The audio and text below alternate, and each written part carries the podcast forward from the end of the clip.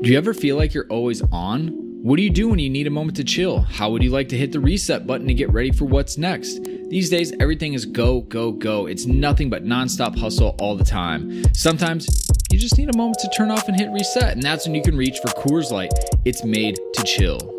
Look, it's summertime, transfer window is coming up. It's gonna get crazy. So if you ever just wanna, again, take a step back and relax, read the transfer rounds, read the gossip rumors, grab a Coors Light. It'll be perfect companion for all those transfer merry-go-rounds. There's only one beer out there that's literally made to chill, and that's Coors Light. The mountains on the bottles and cans even turn blue when the beer is cold. That way, you always know when it's time to chill. When you need to hit reset, just open a Coors Light. It's mountain cold refreshment made to chill. Now that it's finally hot in Minnesota, I'm gonna be looking for an easy beer to drink. And Coors Light is perfect for that. It's lagered, it's cold filtered, and it's cold packaged. It's again made to chill. It's crisp and refreshing as the Colorado Rockies perfect for a moment to unwind. And so when you want to hit reset, reach for the beer that's made to chill. Get Coors Light in the new look delivered straight to your door with Drizzly or Instacart. Coors Brewing Company, Golden, Colorado, and as always, celebrate. All right, so you're listening to this podcast right now, London is Blue. And guess what? We host our podcast on anchor.fm. That's right. If you're looking to host your own podcast, this is the easiest free way to get started. This got a content creation tool, allows you to record and the podcast right from a phone. That's right, don't even need a computer, but you can do it there too. They'll also help you distribute it, which is probably the most challenging part. You don't want to have to mess with that. They got you covered. You can get it right on Spotify and Apple Podcasts, as well as any other place podcasts are found. And you know what? You can monetize it too. Make a little cash for sharing your great content with the world. It's everything you need to make a podcast all in one individual place. So you know what? Head over to your app store, download the Anchor app, or head to anchor.fm to get started if you're ready to launch your podcast and make it happen. Hi, this is Ruben Loftus-Cheek. This is William. I'm Mason Mount. You're listening to the London is Blue podcast. All right, Chelsea fans, welcome back to the Boxing Day match review of the London is Blue podcast. We are unfortunately talking about a pretty poor defeat to Southampton. Dan here, Brandon is away, consoling himself, maybe shaking uncontrollably in a corner, rocking back and forth, tears coming down his eyes. But no surprise, Nick Verlaney, beard and all, has made it back on the show. How are you doing, Nick? Good. All things considered, um, the the Dan and Nick show is back to solve the world's problems. Um, I'm sure there will be much rejoicing in the Podverse. Well, it makes sense that we would come to solve world problems after a result like today. Ugh. This is the perfect time for a Nick and Dan show. Yeah. Oh my God. Um, can't can't wait to talk about this one, Dan. Well, let's get into it. We do, we do always have a theme of the show, and uh, I see in our script here, Nick, that you have loaded in your theme. So, what is our theme of this episode? Theme is one step forward, two steps back. Uh, I think that should be pretty obvious given our last two results, but uh, yeah, incredibly disappointing follow up performance, Dan, after an amazing result at the weekend against Tottenham. Uh, it, it's just you know, unfortunate that the team can't can't string them together like they were earlier in the season. That is quite the problem, and we will get into that because we're going to cover a couple topics today. Mainly, why this continues to happen versus, quote, lower level opposition, unquote. Maybe it's a problem at Stamford Bridge, at home specifically. And then what other options Franks might, might have at his disposal to turn this around there's a lot of negative elements that can be pulled out of this match in particular, but it's kind of a microcosm of some of the larger challenges facing the club right now. So we're going to dive into maybe more of the broader uh, strokes that we can kind of take a look at. Apple Podcast reviews, Patreon, things of that nature. We're going to hold that until another episode. We bring Brandon back on. But Nick, I know you want to tease out before we jump into this match review slash philosophical conversation about life in Chelsea DNA series is coming out next week with our first episode. Give people a little tease there. Yeah, exactly. So we haven't totally finalized everything. You know, we're still working with the club to get um, a little bit of a green light on on some of their uh, their help in, in, supporting the series. But uh, we're pretty confident that the first episode with Bobby Tambling, which will be an audio only, um, unfortunately our video got corrupted when we were doing the, the interview there, will be coming out on New Year's Eve. So a little um, a little lead into uh, 2020 with the rest of the episodes: Mason Mount, Fikayo Tomori, Erin Cuthbert. Uh, streaming in Dan about the the week after that. So uh, lots of awesome content coming your way. It's we're again we apologize that this has taken so long. Uh, something that we are uh, are hoping to kind of speed up in the future, but um, we're we're really excited for the Bobby interview, Dan. Well, we're not trying to drop fives. We're trying to drop tens, and uh, that's what we're gonna do. A ten out of ten performance. Bobby Tambling was a treat. You're gonna love it. And the rest of the DNA series is awesome too. So stay tuned for all of that. But Nick, we can't put off any longer. We have to talk about this match. Yes, yes, we do. Ugh. Against Southampton in the Premier League at, yes, Stamford Bridge, formerly a fortress and now maybe more of a leaky ship at the moment. On this December 26, 2019, Boxing Day, the result was Chelsea nil, Southampton 2. Nick, two goals, 31st minute, 73rd minute. I'm I just want to lead in with a what what's the one emotion you would say that you're filled with right now? Not in the script, posing the question, just fresh out there. Go. Emotion that you are feeling after this match. Frustration, I think. Um, you know, it's you know, and I think that frustration can can be directed a few different ways, but um, you know, I think it's frustration that you know, there wasn't a strong follow up performance from the players today, especially those getting, you know, a shot to really prove themselves. Uh, I think it's frustration that Frank got outmanaged a little bit again by by a lower quote unquote lower level uh, uh, opposition manager. I think there's frustration that the atmosphere in the stadium uh, wasn't wasn't super again. I think there's this frustration with the with the home record in general. We're going to touch on all these things, but uh, you know, Dan, we were on such a high on Sunday, and it, again, it just it just feels like one step forward and two steps back. Yeah, this is probably not the right word to describe my feelings, given we're going to talk for a little bit about these problems. But flabbergasted was the way that I felt after this. I just can't continue to come up with words as to why this is happening and what exactly is happening.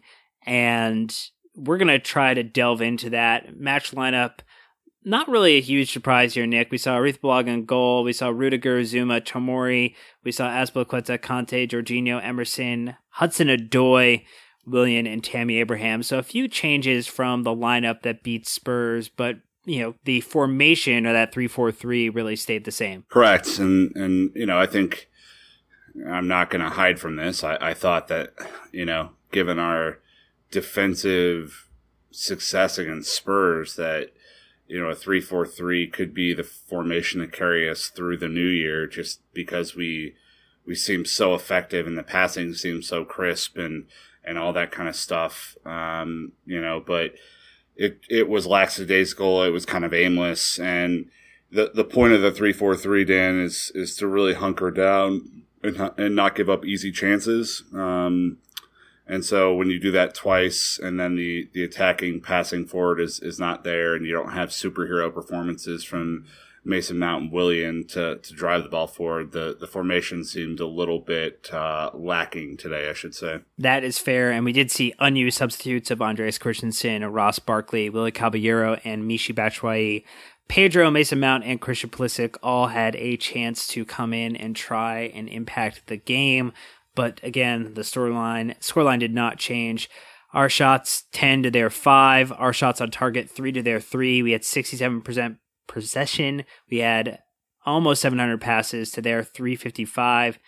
80% at pass accuracy to their 63. 10 fouls to their 9. 3 yellow cards to their 2 one offside to their two, and eight corners to their one. And then Nick expected goals 0.8 for us, 0.9 for Southampton. It's not often we're saying that a side like Southampton, without Danny Ings for the majority of the match, are a more clinical side, but they ended up with two. They took their chances and they got them converted appropriately. Yeah, and and I think the other point I would make on this is that um, I I don't even know where the 0.8 came from for us. I mean, it was it was kind of that abject of a performance offensively. Um, you know, you look at the the two clear chances that they had. I think that Tammy had one that he could have put on target but didn't, um, and the rest were were uh, were not really that close. So, um, you know, I think just a genuinely disappointing performance um, against a team that we beat four one really comfortably on the road earlier this season. So I want to read two elements as we get into our first talking point here. One is our record from the first 10 home Premier League matches of the season, which is 1 4, drew 2, lost 4, total of 14 points, the same as Aston Villa. And then a quote, a tweet from our friend Andy Saunders of the Chelsea. Stamford Bridge is a monastery too. No atmosphere, no passion. It's crap. I don't know what the answer is, and I'm sure I'm part of the problem, but unless we're battering teams, our support at home is lame. We're not supporting, we're reacting when we're just reacting when good things happen. Nick, take it in any direction you want off of those two elements. Uh, yeah, I mean, you know, we, we talk a lot about the table, right? And and I think when you look at what what makes a top four side, you know, maybe maybe we just look at the the the characteristics. They beat the teams they're supposed to beat at home. They they win, I think, more than forty percent of their matches on the road, and then they they have a decent record against top six teams. Right, all of those things are you know you, you'd prefer to win every match at home. You know that, that doesn't always happen, but you know the you know the locked in top four teams: Liverpool, Leicester, City, uh, regularly beat the opposition they're supposed to beat at home. Uh, they do okay on the road. Liverpool obviously having a fantastic year on the road. Uh, and then they, you know, sp- you know, do well against the top six, if not, you know, better than split those matches. So, uh, when you look at a one four drew two lost four record, 14 points on the year, that isn't good enough. That's not nearly good enough. Now, I think, you know, you look back at the draw against Leicester City, you'll take that. You know, you look back at the Sheffield United home result, maybe that ends up being a better result as the season wears on and they're they're comfortably in the top half of the table. But these losses uh, against West Ham, against Bournemouth, uh, and today against Southampton are are pathetic at best. I mean, losing to Liverpool at home, you know, in a really tough fought match that we should have had a point out of, you can forgive Dan. Um, but it's it's just not good enough. And and you know, I'll let you maybe take a stab at the atmosphere piece, but I mean, those results are abysmal, and it's something that needs to be sorted really quickly. And it's it has to be, I think, a combination of Frank and the players getting it absolutely right at home from now on, and in collaboration with the fans to beef up that place and make it a terrible uh, place for opposition to play. Well, it comes as no surprise that we're seeing the exact same formation or tactics being deployed by by opposition teams that are coming into Stamford Bridge at the moment. They are preparing to sit back. They're letting us have the ball, very reminiscent of some of the matches we saw last season. Probably the first and most boring match to watch. The one where I felt like the moment the goal went in that we were very unlikely with at least the collection of players that were on the pitch for the first part of the game, unlikely to get a result out of it. Kept watching, but had this sneaking suspicion at the end that we would not have anything to take away from it. And it turns out it got worse because it went from a zero to one to a zero to two tie fixture for Southampton.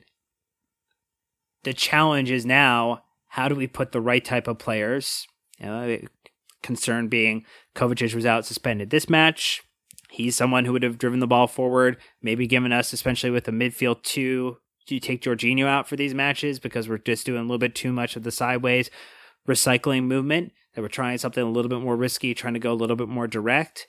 But this hasn't worked across successive matches now against Bournemouth, against Southampton against West Ham. your comment of it not being good enough is absolutely right. And I think the question is now is what's the collection of players that we could put on the pitch to try and fix this issue? Because I think in my mind, we've kind of become, you know, to use our American football references, like we're a rookie quarterback and we had a really great run of four, five, six games. But now people have tape on us you know, Frank and our run, yeah, started a little rocky, but we then had a little bit of a meteoric rise, and now we're kind of coming back down maybe to the mean because people are seeing, oh, we can try this tactic. Southampton came in inspired by the results of Bournemouth and West Ham and felt like they could get something here. And that's that to that point, not acceptable from the performances, but not acceptable to give that level of, of mind share or confidence to other teams coming in, which only in turn is going to erode the confidence maybe of our team. Totally. I mean, I, I couldn't agree more with that. I, I think the, you know, it, like if you're Frank Lampard, you know what's coming too, right? I think that's probably the most frustrating part is you know the the low block nine or block ten is coming. Um, it's it's not it's not as if this is a tactic that is, um, you know, new or whatever. I mean, this is just what teams typically do at the bridge. And, uh, you know, you looked at a couple of performances today. I think you called out Jorginho rightly. It wasn't quick enough. It wasn't dynamic enough. The over the top balls didn't work. Okay, so that's out. A guy like N'Golo Kanté, who's played uh, a lot of matches over the last few weeks, um, has you know, a really kind of poor match for his standards. Uh, and so that's your midfield too, uh, who are getting pressed all game because, you know, Southampton have the energy and haven't been playing in Europe all year, um, who are coming at us, right? We asked the question if if Willian, you know, if we only see, you know, the Willian that we saw against Tottenham against Tottenham and we saw an abject, uh, you know, 30% version of that guy today you know, um, I know we're going to talk about Callum a little bit later here, but like the, Tammy Abraham couldn't control the ball at his feet today, couldn't take the chances when they actually were put at his feet, which was rare, and and looked kind of lost uh, against two really average Premier League center backs. Uh, Dave and Emerson, uh, completely different performance on the wings than than what we were expecting. And when they reverted to the back four, that's when we got burned again. I mean, it's just up and down the team, Dan. It just was not good enough from a performance standpoint. And you know, I, I mean, obviously you canceled the day of the match, but this is like it's just shocking how we can go from such a good dominant performance on the road in a tough place to play to go home in front of our fans and they can't they can't seem to get up for it. I think the difference is, at least with Southampton, they didn't want the ball. They wanted to counter. They wanted to try to catch us in a moment, uh, defensive lapse, which they did on more than one occasion.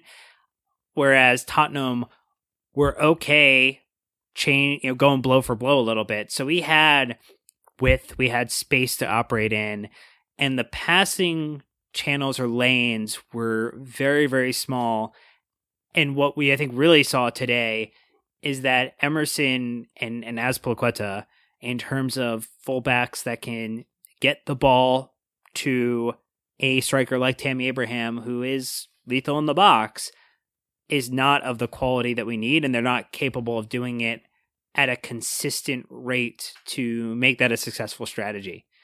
I think ultimately the other thing is maybe you need a second person in the box with a higher level of regularity someone who is tall enough to pull the ball down. And that's why when I look back at today, I'm wondering why we didn't see someone like Michy come on to play two up top with Tammy to then maybe put Mason behind them and try to distribute the ball with some of that quick interchange and just do something different because to the point you mentioned earlier Callum was was struggling a bit. I'm not sure if trying to put him in as a starter versus maybe putting him in as a sub when things are going a little bit smoother, when you've gotten the one goal, when you're 20, 30 minutes away and you're helping this guy get back up to fitness might be the better approach. And, and so as we kind of jump in and maybe talk a little bit about Frank, I, I just feel like he maybe is kind of doing doing this to himself. Like these are self inflicted wounds. These are things that you know if we can see it, we feel like they should be able to see it, but but maybe not. I mean, am, am I wrong there? I mean, do you agree? Do you disagree? So I was I was having a conversation on Twitter with a, a few folks before and during the match, and obviously the range of emotions uh, got more more negative as the you know from from when the team was announced until until the result was was final, but you know the the talk at the beginning of the match was around specifically around Callum, and I think the shock that Pulisic and Reece James were not both starting this match, um, given that they really haven't uh, didn't play that much. I know that Reece came on a little bit against Tottenham, but they didn't play against Tottenham. So, um, you know, I think that you know Frank, as he said on the Fifth Stand app, he he wanted to show faith in Callum for you know some good work and training, and he also said he's going to keep showing faith in him um, to do something. Um, he he got that one wrong today. Uh, like that's it's just a you know kind of an objective fact. I mean, what Pulisic did in 20 minutes versus what Callum did in 70 uh, was kind of night and day. Uh, Pulisic got a shot on target. Uh, Pulisic was dribbling in the box and one foul uh, on the edge of the area that almost was converted. I mean, it, he's he's our most dangerous attacking player in the final third, and it, it kind of isn't that close um, this season, at least. Um, so, you know, I think Frank. I mean, you look at you look at Mason coming in too. That was another example totally. of when the the game completely changed he brought in tempo, he brought in energy. And again, Frank mentioned that it was a little bit of an illness situation that forced him to not start with Mason. So I think the the context is helpful, the context is important, but you're seeing that the the squad is not strong, the squad is not deep, and that illness and the season is taking a toll. And that I think is a challenge that Frank will have to find a way to work through because these again should be winnable games and we should have hope or trust that we should be able to take these games and win them 1 0 and get our three points and be done with it. But totally. that isn't continuing to not happen. Well, I mean, we, we talk all the time about rotation, right? So, like, you know, tough match on Sunday, you play again on Thursday in, in the busiest period of the year. You should be able to, if you're Frank, trust Callum Hudson-Odoi, trust Emerson, um, trust Jorginho, you know, all, all of the all the potential subs that, that could have made the rotation better. Uh, and and right now he has to be struggling to make these decisions, right, Dan? Because he's not being rewarded for showing faith in in some of these guys to come in and do the business. So it is a little bit chicken and the egg when you're talking about he's you know if he's doing it to himself or not. Kind, I mean, yeah, kind of, but he's also he's put a lot of faith in guys that haven't necessarily rewarded it this year. Um, and so, you know, I think there there does need to be kind of a, a look in the mirror, um, especially at home from some of these guys to go out and really just put it on teams. That's that's it. Yeah, he. I, I just think he's overthinking it. It's to me, if you know, you look back on. And, and I think the challenge is that we're looking at someone who, again, I think you rightfully call this out in some of your Twitter back and forth is Frank is six months, you know, into a Premier League campaign for the first time in his season as a manager, and the step up from managing in the championship to managing in the Premier League is a little bit of a challenge. And when you don't have a deep squad, when you don't have healthy players, it does force your hand a bit. I do think that the lack of willingness to try things like two strikers on top, and I get part of it is well, Tammy goes down injured, and if Michy then is our only striker available, or you know, then, then we're you know now have to kind of think differently about that. But these are the type of games where 45 minutes in, maybe we should be making more changes because the the end outcome was inevitable to the fans of the stand, to people at home, and it's seemingly like everyone else except Frank Lampard and those players. And maybe it's a, a higher level of self belief than we have currently, but it's where some of the experience I think is lacking and is kind of coming to a head where these type of tactical, you know, willingness to change tactics, willing to try a little bit more kitchen sink that we saw earlier in the season have gone away a bit. And I don't know if I'm maybe being too rosy in reflection upon where we were early in the season, but I felt like I saw a higher level of experimentation in game than I did in this match, the West Ham match, and the Bournemouth match. I mean, uh, so uh, again, I, I think Frank has a lot of work to do, and you know, I think we can we can all kind of point to him as the focal point of the team and the leader of the team, right? Um, and I have no problem. You know, I think I think we are nothing if not fair on this podcast about performances, good and bad. So I want to throw that out there. I think that Frank has an incredible amount of work to do um, because part of me says like, man, he got it wrong again. He got it wrong again today. He got outmanaged by Ralph Hasenhüttl, uh, who is not uh, not a very good manager, although somehow keeping Southampton alive after a nine 0 drubbing or whatever. Um, so he has to do something different. He has to try it. So he comes out in the same formation that he, you know, he had so much success with, in what should be a relatively easy transition for the handful of players that come into the team. Cool. Okay. That, that made sense to me at the time.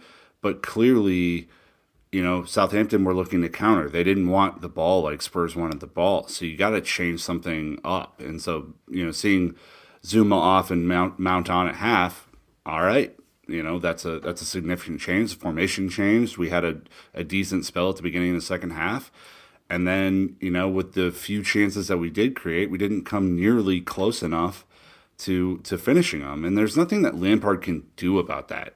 You know, so like he has played a 3-4-3, he's played a 4-4-2, he's played a diamond 2, he's played 4-2-3-1. Uh, he has changed a lot of formations and a lot of rotation of players this year to give uh, to give rest, to give people a shot. And again, the, outside of Pulisic, um, you know, outside of, of maybe Tomori, outside of, you know, Mount, you know, who has really rewarded his, you know, kind of gambles, Dan? Yeah, that's that's going to be uh, Kovacic. Sure. Okay. That's a good one. Yep. Kovacic is obviously you know, I, I, think Ko- Kovacic is probably the one who has played above the, at least my, my personal expectation for him outside of that grouping that you mentioned already. I think, look, as it stands today, 22 combined matches across all competitions, barring advancement in the FA Cup and Champions League for the remainder of the season. And we don't have, have at least for four to five of those matches another player coming in, right? Because, you know, they're not going to make it in time for the FA Cup. Earliest, maybe you get somebody in for Burnley, but potentially Newcastle is probably when someone would be in and a little bit more acclimatized there's not much else that Frank is going to have to work with. And so it's getting it right with the existing squad of players. You know, I think people keep on highlighting why, you know, why why was Callum getting a start earlier? We saw maybe an example of that today. I think getting Ruben back healthy would be amazing, but how impactful he could or couldn't be is also a question mark. It's just a matter of that, you know, at this point, it's going to be getting it right with this team and – maybe it is saying, "Hey, we're we're gonna do a back four, and this is gonna be my preferred team and lineup. This is gonna be my midfield two, and this is gonna be my attacking three, and I'm gonna go with Tammy up top because I think we've seen more success over the entirety of these results with the back four, with the midfield two, and then with a with a three and Tammy up top. And I maybe if that Christmas tree puts us in a better shape, better position, that might be the way to go for some of these matches to just get back to being a little bit more stable, being a little bit more structured, because maybe that structure is what's missing for these players who are newer. Who, when we get punched in the mouth, I mean, we have not done well when we've dropped and we when we when we go behind, we don't we don't take a result. So there's a lot of negative impacts to some of the challenges we're running into, and yeah, I, I'd love to hear kind of maybe your thought on like, should we just adopt a formation for the remainder of the season, or do you want to continue to see that experimentation? I mean, I mean, he's damned if he does, damned if he doesn't, right? So, like, if he does that, if he does exactly what you just said, he's going to be called stubborn and Sarri esque, and he won't rotate, you know, and all that kind of stuff. So, cool. Maybe that gets us some results in the short term. I don't know how necessarily successful that will be in the long term, knowing that we're only half of the season through and we only have a handful of players performing at or above the level on a weekly basis. And a handful was certainly generous today. Um, so he's damned if he does there, right? Uh, he's damned if he doesn't in the fact that you know he he has toyed around with the formation this year. He has given a lot of people a chance. He has switched up the formation in game. He has used different subs in different situations. So it's almost like we went from a incredibly rigid Sarri to an incredible like almost too flexible Lampard and uh, you know days like today at home I, I just want to see this team all out attack um, not play scared you know, they, they went into the Tottenham Hotspur Stadium on Sunday with uh, an air of confidence, an air of self belief um, that I haven't seen for a while, and that result worked for them. It seemed like today they clam up, they get a little bit nervous, and you know the atmosphere isn't you know necessarily conducive to a a bunch of confidence being laid at their feet, and you know they just froze. So I, you know, I genuinely, you know, this is why Frank gets paid a lot more money than we do, Dan. But, um, but I, I genuinely don't know what he does because there are a lot of people who, you know, are are at the very least frustrated, and then there are a couple of morons out there who think that, you know, I saw, you know, a lot of mention of like, well, would Poch be doing this bad? And you're like, oh Jesus, like give me give the man how about we do this? How about we give the man a little bit of time to figure this out as we're sitting in fourth place? Huh?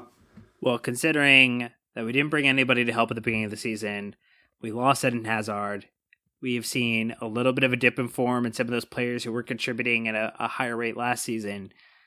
That has put us in a position where we were already hamstrung at the beginning of this campaign and so while we've had opportunities and while the standard is higher, I think I am at least accepting of where we're at. It it sucks. Look, it looks sucks to lose to teams that we should absolutely wipe the wipe the floor with. And I think it's okay to be agitated. I think it's okay to be frustrated. I don't know if you could pluck another manager out who would have a wanted this job given the constraints of it and not knowing if the ban was or wasn't going to be overturned. So like I think the individuals going for like our revisionist history are really stretching the fibers of the universe when they're trying to pull it apart and put it back together Thanos snap style. And then I think from a talent point, you know, we are grooming a lot of young players, and it, it's continuing to be a work in progress. And as many times as we see Tammy have a great game, Mason have a great game, Fikayo have a great game, they also make the mistakes that younger players do. And we have players maybe that have been on this team for longer than many of us, and maybe even the club thinks that they should have been here. But because our inability to sign maybe new players, you know, we Giroud probably should have gone at the end of the season if he wasn't going to play, but we couldn't sign anybody and we could, could renew him. Pedro potentially should have gone at the end of this season, but he had an opportunity to, you know, didn't have the opportunity to, you know, get out of his contract or we, we didn't have the opportunity to sell him and bring anyone in. So I think we are the byproduct of a lot of interesting decisions that have brought us here. And what we should just do right now is realize that and, and continue that we'll probably go out now, Nick, and beat Arsenal and then maybe we'll go lose to Brighton because like that's the type of reaction this team has had to like playing up to talent and not knowing how to stay at that level for talent that is te- you know, what we would deem as lower level. Totally. I mean, this is this is a quote from our friend Liam Twomey of the Athletic, but on on the plus side for Chelsea, three of the next four Premier League matches are away, so at least we have that to look forward to. Um, there we go. Yeah. That's uh, that's uh, nine points right there. so I mean, like, I I just yeah, it, it is. It's going to be interesting, right? If you go out and beat what right now is an abject version of Arsenal, um, not very good, drawing Bournemouth today, uh, losing on on Sunday. Are you you know that's a it's a good win. Obviously, it's a it's a good win to beat Arsenal away right after being Tottenham away. I think those would be great uh, great moments for the team. But you know, then you have to come back home to Brighton who is gonna who played Spurs tough today, right, Dan? Like all of these things are are happening very quickly. Um, so it's going to be very important that this team, um, you know. You know, does what they do on the road, which has been incredibly impressive performances for the most part this year. You know, nearly drawing City away, uh, you know, smashing Wolves at home, uh, all that kind of stuff. But but they gotta they gotta be prepared for that Brighton match at home. You cannot drop all of these points at home. It's it's just it's going to become impossible as we hit February March to be in the top 4 if that's if that's what happens. Especially with some of the results that have taken place over the weekend.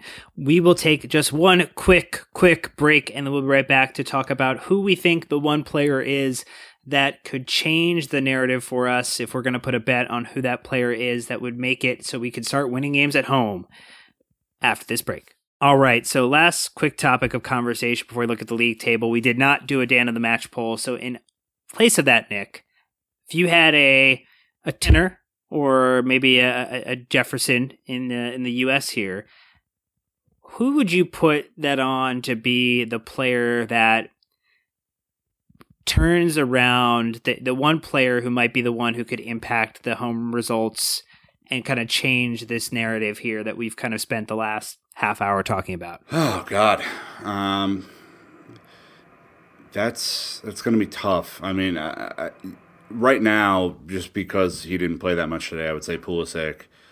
Um, maybe followed closely by um, by Kovacic, but you know, I, I think I think it will just require you know everybody in the team to up their game. You know, I think Pulisic has proven to be our most dangerous you know, attacking um, forward uh, this season, just with his ability to control the ball and and move the ball forward and all that kind of stuff, and, and dribble in the box and create chances. But it's not just going to be him. I mean, you need Willian playing at at seventy percent or better every match. You need consistency from him if he's going to be one of those on field leaders.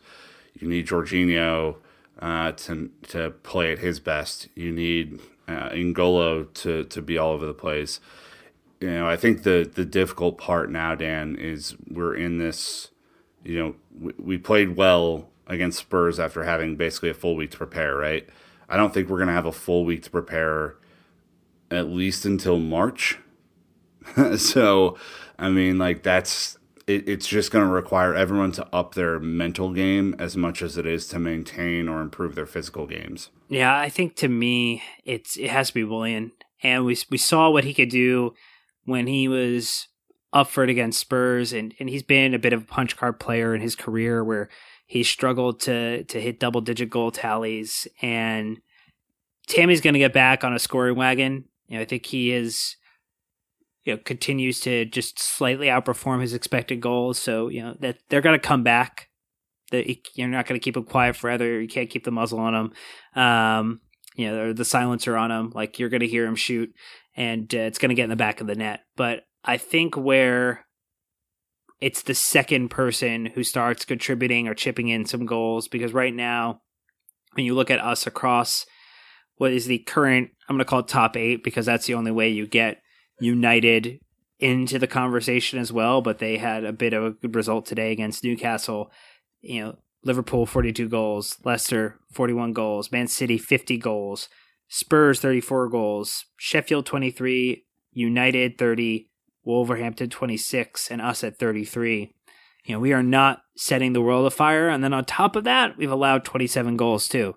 And there's a reason why we are at 32 points right now after 19 games, which is not a great return.